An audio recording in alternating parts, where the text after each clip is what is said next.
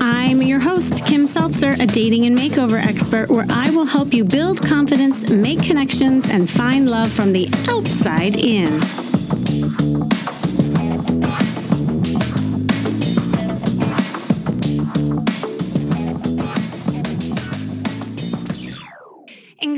Disorders are the most common psychological disorder in the US. It affects 18%, 18% of the adult population. Now, look, anxiety is normal right? Like we all experience you know a, it's it's it's like a body's natural response to stress. It's a feeling of fear or apprehension about what's to come and occasional anxiety of course is an expected part of life. You might feel anxious when you know faced with a problem at work or before taking a test or before making a important decision and then there's also anxiety disorders. And this is just putting my therapist hat on for a second because it's really important about what we're going to talk about today around dating anxiety. Um, and, you know, anxiety disorders are not temporary and it can cause symptoms that interfere with daily activities. It can interfere with job performance, your daily routine tasks like even you know when you're debilitated with anxiety just the smallest tasks feel huge. And of course relationships. So i want to go over and share with you several types of anxiety disorders and the last one we're really going to um, i think you'll enjoy because i think we all experience again anxiety on different levels. Now there's generalized anxiety disorder and that's something that it's not really specific to any one thing. It's just a generalized feeling of restlessness where you feel on edge. You've had to have experienced that for at least six months. Um, having, you know, muscle tension, difficulties controlling feelings of worry, that kind of thing. Um, then you have panic disorder, and that's just a reoccurrent, unexpected panic attacks, right? It's those are attacks that you have periods of intense fear that come on quickly and then reach their peak within minutes. And symptoms you might have are sweating, trembling, or shaking, sensations of short breath, you know, heart palpitations, and it's like a sudden onset of you know a fear that's related to an object or a situation then, of course, there are various phobia related disorders. So, a phobia is an intense fear. So, it can be in an inversion of specific objects or situations. So, you might have a fear or a phobia around bees, or it could be a phobia about dark. Heck, you may have a phobia around narcissists and i know a lot of you out there probably are relating to that right but when you have a reaction it's your you know that anxiety kicks up and you want to avoid that particular object or situation and then there is da, da, da, dating anxiety. Now, I this is not an official diagnosis, of course, in the psychological terms, but it should be these days. Dating anxiety, and I'm going to define this here. It is an extreme or excessive worry, obsession, and fears around dating and relationships.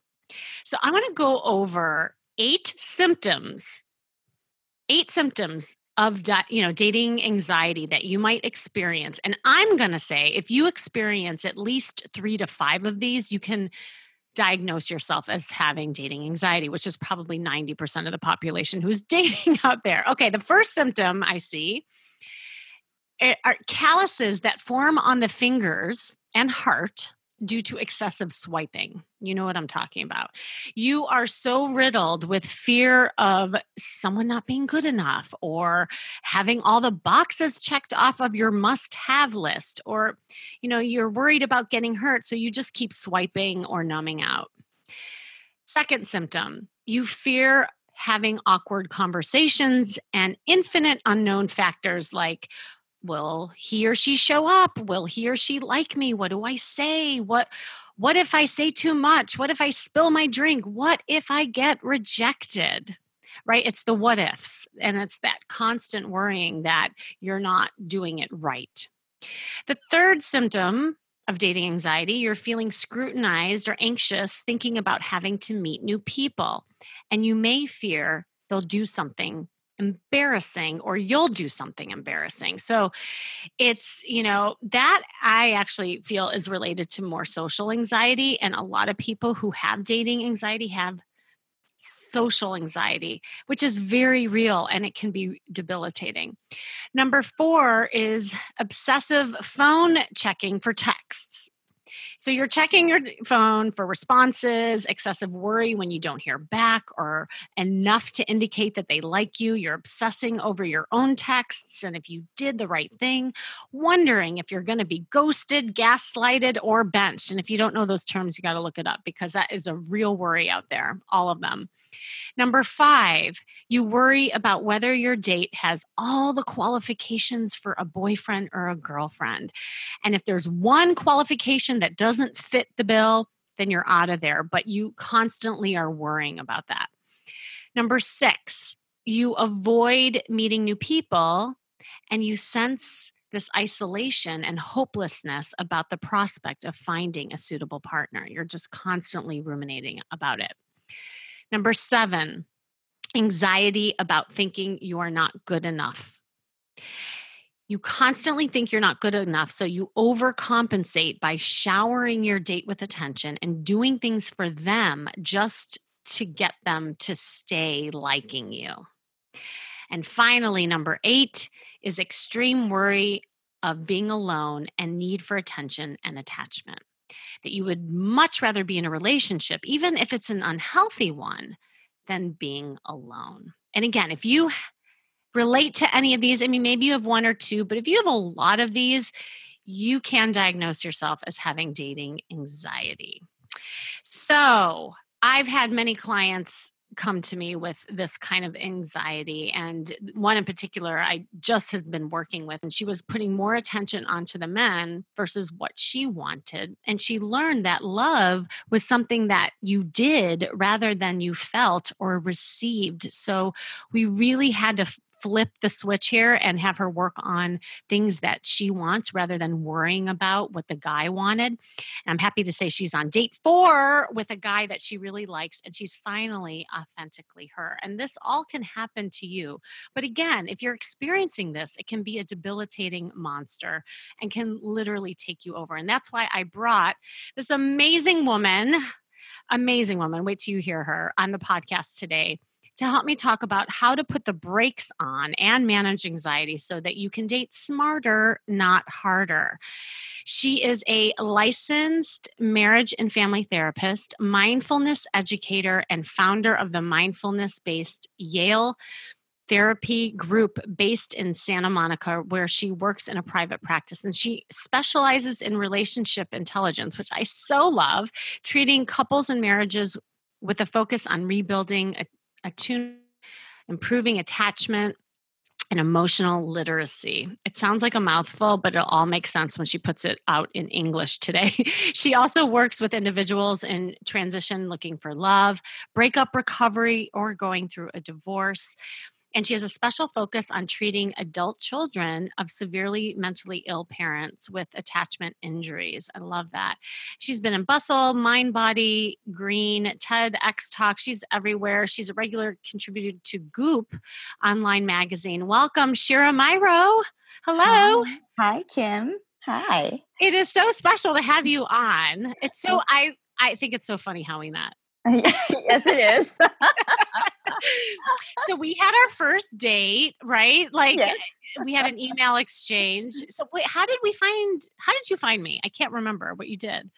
I I did a Google search uh, on on behalf of a client um, who was exploring the possibility of um, working with uh, a dating coach, and uh, I, I think the words was googling was around i think bitterness or being single and bitter and how you know a dating coach that might address oh my god i don't know whether or not to be like happy or sad that my name was attached to like bitterness. You know it, it wasn't. It, so it wasn't a it wasn't a direct link but i it, i landed on one dating um one dating coach's website it was some article and then i guess you and her had had some kind of connection and then i right. found your website and i I just I I felt your messaging was was very compelling and kind of what you're saying also about the the dating anxiety that um, mm. you know we can get so clouded uh, we can get so um, i want to say exiled from the possibility of connecting with others because we're, we're we become dissociated we're in our own heads around it oh. and um, i just love your approach uh, you know you have you have both a therapeutic background and then you have the style background and um, you have the uh, relational skills to really help help people break through some of that uh, anxiety that they experience. Oh, I love that, and I feel like we we speak very similar language because I loved when you talked about, and I, I saw on your website how you talk about relational intelligence, which is so funny because, you know, part of my charisma quotient, I talk about all the time. The ingredients are style intelligence, emotional intelligence, and social intelligence. So I'm missing the relational intelligence. That's where you come in. so tell me more. Like I I'm just so fascinated on your focus. You know, obviously we've both been therapists um, before, but the but your focus on this stuff I think is amazing in the work that you do.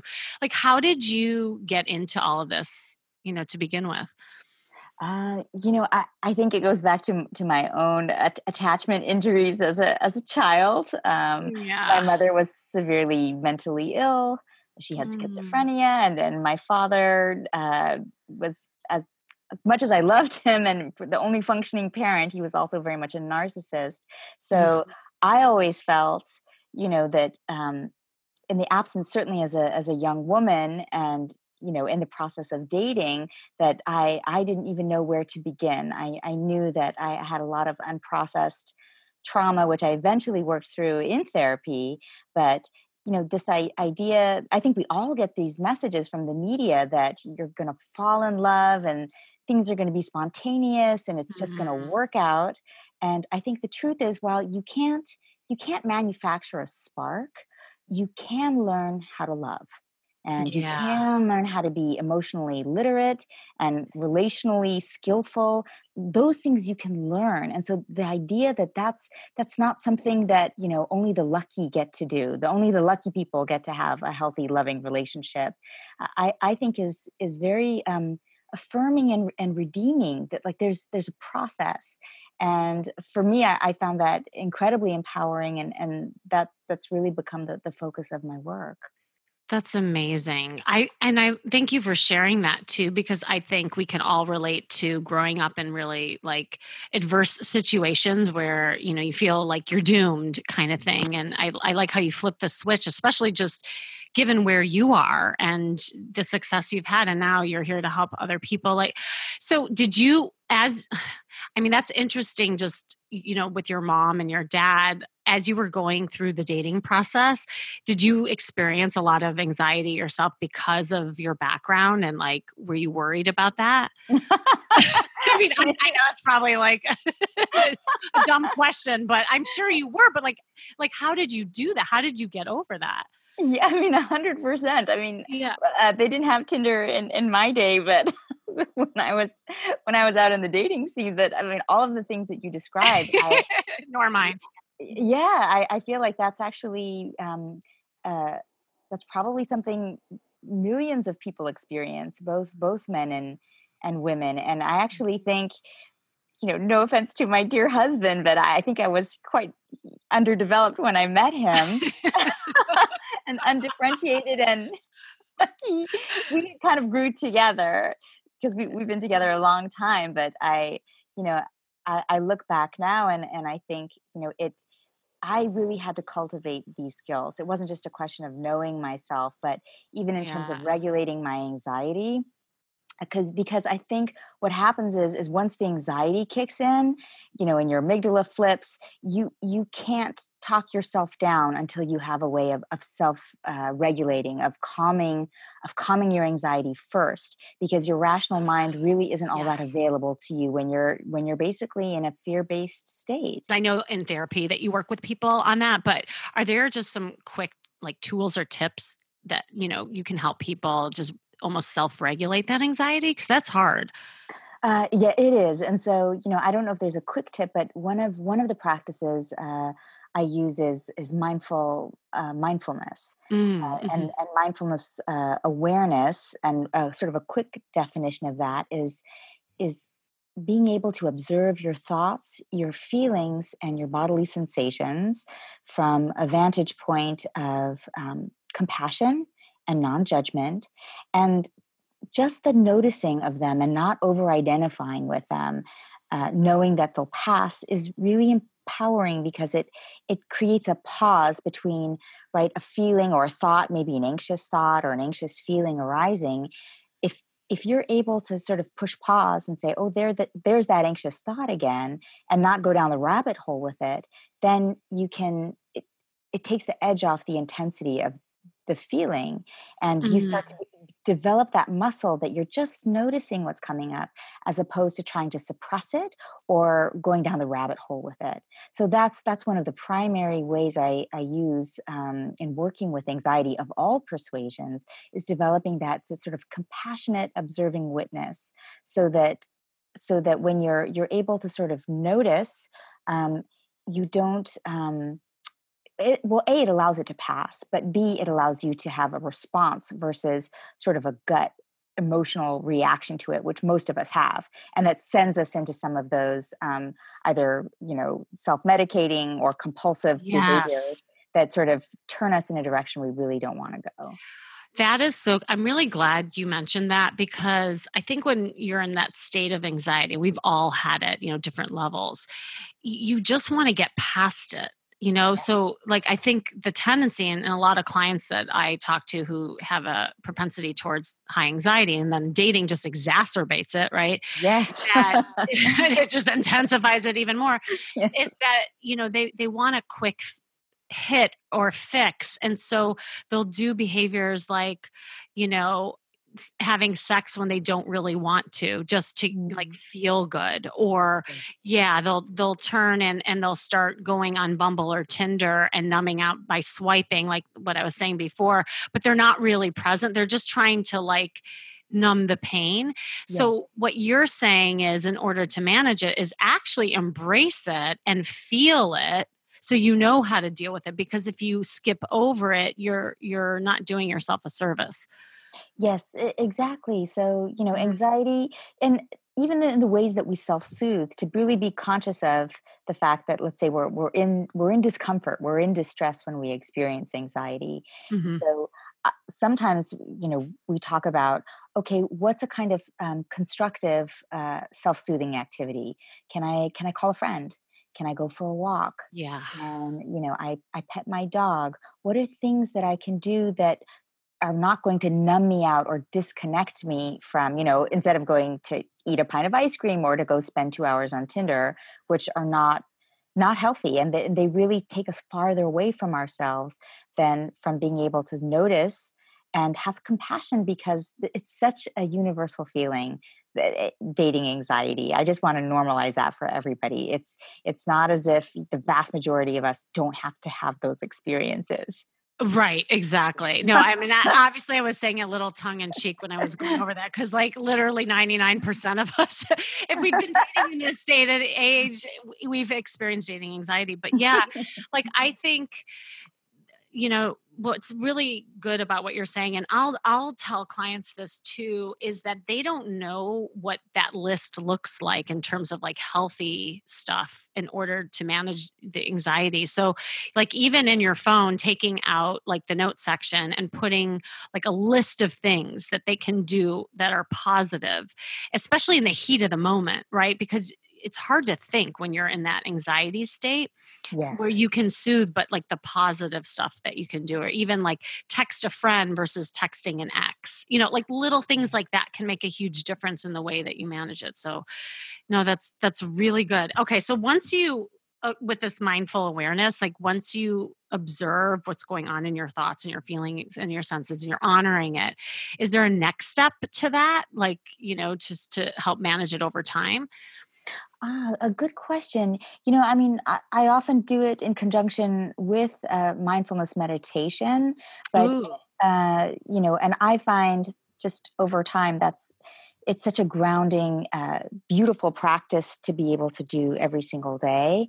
Um, but obviously, you know, there's a lot of pe- a lot of people are intimidated by meditation. They think it's not, you know, it's it's hard to do, and so, um, but that's that's one way you can anchor yourself and ground yourself and take some time to to sort of separate from uh, you know the anxious mind and your ego and and and really just focus on the breath. And when you focus on the breath the breath has a natural um, self-regulating function. In other words you don't have to tell yourself to calm down.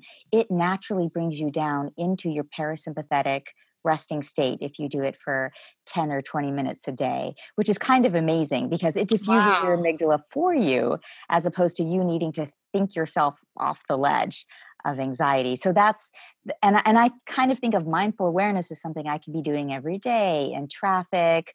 Mm. Um, you know, uh, let's say if, if I get an upsetting phone call or a text, just something to remind myself, you know, obviously with your eyes open, not to be reactive. And the reactive piece is is just going with the fear as opposed to um, thinking about okay i've got some choice in this moment how can i be responsive and mm. i think mm. it applies to dating when those fears come up let's say you're on a date and something's you know maybe all of the your entire list is going through somebody's yeah.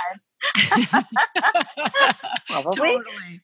you could maybe take take you know five five minutes or 10 minutes in the car before you walk into the date and just mm-hmm. ground yourself and you know acknowledge the anxiety you know yes it's there and then also acknowledge there's a natural um, excitement around anxiety not not all anxiety is bad it's you know we all have a deep mm. desire to connect and mm-hmm. and you know uncertainty is is part of the world we live in so the question is isn't stamping out all that uncertainty prior to a meeting it's kind of embracing the uncertainty. Oh, I so love that you added that. It, it, reminds me of like back in my theater days when mm-hmm. I used to get so anxious before I would go on stage. But that anxiety actually drove me to perform better. Ah. And if ah. right, and so I think it was like more of that adrenaline. And if you can use it as energy Great. versus adversity or like overwhelm or stress, like I think kind of pre like almost like pre-programming yourself to think like that like that mindfulness that you're talking about before going into something can really help and i i really like that meditation piece that you said because i think what happens so often especially with dating is as we're talking about all this stuff it's so in your head Mm-hmm. it's ironic because we're saying, oh, well, we're using mindful awareness. and we're like, but we're trying to get out of our mind. But, but part of what you're saying is actually doing things to quiet the mind and and use your breath and use your body so that you know you can date smarter not harder you know kind of thing. Totally you know and and the i think the problem especially with dating in the digital age is mm-hmm. so so much of what's happening is disembodied and dissociative. Ugh, when we're texting we don't know what you know the subtext is. We don't there's there's so many cues we cannot pick up on because we're it's it's over an app or it's over text and so there's so many missing gaps of really really important information that you're not going to get until you're face to face with someone so i think our anxious mind is really trying to plug those holes and in the absence of having a, an interactional experience with someone we're we're doing a lot of presuming Yes. And that's what creates anxiety. And I tell clients all the time that I, I said, if you're wondering, instead of sitting there riddled with anxiety and wondering and predicting and assuming, yes. just clarify. Yes. Ask the question, eh, right? I had no, I had a client the other day and she was so riddled with anxiety because she did not hear from this guy that she was dating and normally like he's he's on it right? Like he mm. texts her all the time. It was unusual behavior, in other words. So I said, well, instead of just riddling in this anxiety and sitting there staring at your phone, why don't you just ask? Yeah, so, yeah. But you know, in her mind, she was like, "No, I can't like reach out first. You know, it's it started going into that dating game thing in the beginning phases of dating, where you don't like the woman doesn't want to reach out too much. She was waiting for him to reach out, And I said, Well, you've had enough connection where y- you can do that. Like, it's okay to just clarify. And so it, it turned out that his phone died. Like, it was something mm-hmm. so, right? It was nothing. But I think that assuming and predicting is a huge anxiety factor. Yeah, I'm glad you mentioned that. Oh, definitely. You know, and I tell some clients, you know, who are really prone to rumination and speculation, ask somebody what they're texting preferences are like at the beginning. Yeah. Because, right. We're yeah. reading into okay. Is there? Are they ghosting? Are we? Are we simmering? Are they icing us? Like what's going on? And some people I've noticed. Uh, I, am working with one couple. Um, the the male partner he has a lot of ambivalence around his phone and technology and he doesn't want to be immediately available all the time uh, by text and of course it drives his girlfriend bananas mm-hmm. um, because she loves being you know quick quick quick quick responsive and so she reads into um, the spaces as a lack of commitment or a lack of connection or a lack of attention and so it's that they have very different relationships to technology, which is fascinating. And so we're trying to figure out other ways to close the gap so that she doesn't feel there's, she's not reading into the situation something that isn't there.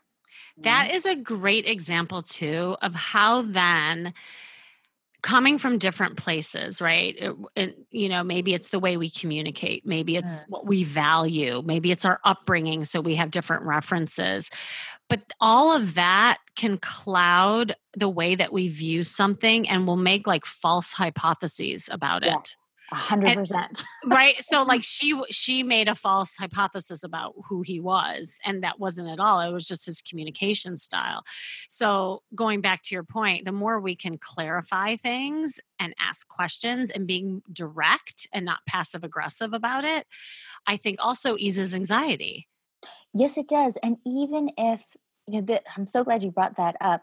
I, I think that there's no shame there's no lack of dignity in in clarifying something mm. and you know mm. the world that we're living in it's very anxiety producing because we're in that sort of time of i want to call it you know dating anarchy there's no more rules or, or at least there's no more consensus about the rules so yeah. if there's no consensus about what the rules are and the etiquette is we're all in this kind of free floating anxiety about well, what how you know what should i do? And it's unfortunate because if there were more rules then people would have some containment that you know there'd be a structure. They'd be like okay this is the protocol. But because there's not i think that's that's anxiety producing in and of itself. That is such a good point. I never even thought about that. You're right, because we're in this state of calibration mm-hmm. where you know i think it was so like restricted before mm. where we're like being liberated with the way that we are dating and having sex and looking at relationships and that kind of thing but we've swung so far to the other side that we're in disarray like we have no rules anymore and and we're looking for the parent to set rules on us cuz it's funny i don't know about you but i have a lot of clients asking me for rules they'll mm. be like mm. well so how many dates should i go on before i have sex? Or you know how many texts should i throw out until i get worried? Or like people are looking for those facts and so you're right i think that is like almost like a societal or global yes like anxiety producing thing yeah absolutely yeah. so you know to, so it's important to know that so it's not just okay i'm being weird and anxious about it. It's like no the culture's changed well, uh, and and what I say to that, because then people are probably listening, saying, "Well, then what do I do about it if this is a mm. society problem?" I, and and I don't know about you, but I think because everyone is so different, and there's just we are looking at each individual as individuals now. We're not like conforming to one set rule. Mm. Is that guess what? Now we get to create our own rules. And that's mm. actually the beauty of it. And so, just like looking at yourself like somebody who is 50 and divorced is going to have a different set of rules around sex than maybe a 21 year old definitely uh, things are a lot more fluid mm-hmm. and mm-hmm. uh, you know and i wouldn't necessarily you know i know people like to generalize with saying oh the millennials this and the gen xers that and the baby boomers are like this I think what we're seeing is there's so much fluidity happening um, that our that are changing our attitudes uh, about what's okay and what's what's not okay. But mm-hmm. I, I, will say this: I think in answer to your question, I, I sort of bring it back to your values. You know, you yeah. want to be operating out of authenticity, transparency, honesty, you you know you want uh, clarity the, these are the values that you want to operate out of in any relationship not just a, a love a romantic relationship. And so if you can come back to you know how how do i want to be in the world? Well i want to be clear i want to have good boundaries i i want to be uh, forthcoming about how I'm feeling, even if, let's say, you go on a, a string of dates where you're not meeting people who are in alignment with your values, let's say, mm-hmm. eventually mm-hmm. you'll land. As you do in, in all arenas of life, you're going to land, you're going to find your tribe, you're going to find friends who share those values, and you're going to find partners who find those values, especially when you're you're really clear about what those are. Yes. Oh, that's really nice. I know the, the boundary setting and using your own set of rules really also will quiet anxiety for sure. Because I mean that that's the reason when when there's that uncertainty, that's that's what causes everything to spike. So Oh my god, we, you and I could literally go on. I think for like hours. I'm just realizing the time, so we should probably wrap up. But um, do you have any you know parting words of wisdom or things that you wanted to share in relation to d- dating anxiety um you know i would say at the end it's easy to get um, depressed i think you mentioned yeah. you know feelings of isolation and and hopelessness mm-hmm. that um that that's that's real you know if you've if you've had a lot of bad dates and because of all the apps and it's easy to have a lot of them mm-hmm. um, so you know i would say when you get the dating fatigue i, I am sure you've addressed this with, with your clients i think that's a, a good time to press pause and to to take some self-care um, yes. whatever that mm-hmm. looks like you know that i think some people sort of put the pedal to the metal and say i'm going to date some more and you know and hopefully yes. if i if i just date 100 i'll get lucky at 92 and I, I think that's the wrong advice I, I think it's it's time to pull back uh, and do some self reflection and and mainly take care of yourself because it, it it isn't easy but there's there's so much to learn about this process and i think holding it in a softer gentler more mindful way you know mm. that mindfulness isn't just something that zen monks do uh, up on the hill but bring mindfulness into into love and sex and relationship that that that mindfulness that you and compassion that you self generate is going to serve you in so many ways. Oh my god that was beautiful very, very well put. And I just want to recap because you gave some really good tips as we were talking about this for everybody. You know, I think overall, in, in ways to like kind of quiet the anxiety and um, learn how to use this mindful awareness, first and foremost is really you know observe that in your body and your thoughts mm. and your feelings and embrace it like don't run from it but it, just feel it so that you can you know then know how to manage it, but manage it in a healthy way. And then I love that whole meditation, you know, and, and that it's not something that has to be this big woo woo thing, yeah. you know, because I'm not, people know this about me. I'm not a big woo, but I believe in part of the woo. And that's things that are like manageable where you could just use your breath to anchor yourself. And really to help you in the present moment. I mean, that's yes. how I think of meditation, which is to, and mindfulness to bring you back to present moment awareness that's what we're looking for, not not woo. yeah, not woo.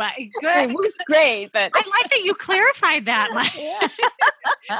um, yeah, and then definitely embrace the anxiety and use it as energy. That that was a really good tip because again, sometimes it can be really scary, but if you learn to use it more in an energetic sense, in a positive way to drive you, to motivate you, it, it can be seen as a positive. And then, you know, clarify as we've been driving that home rather than assuming and predicting. And then bring it back to your values and create a set of boundaries and rules for yourself that makes sense for you in your situation. And, you know, really just do the self care thing if you're getting fatigued with it all. So, mm-hmm. oh my God, this was amazing. Thank you so much for coming on. Do you want to tell people how they can find you?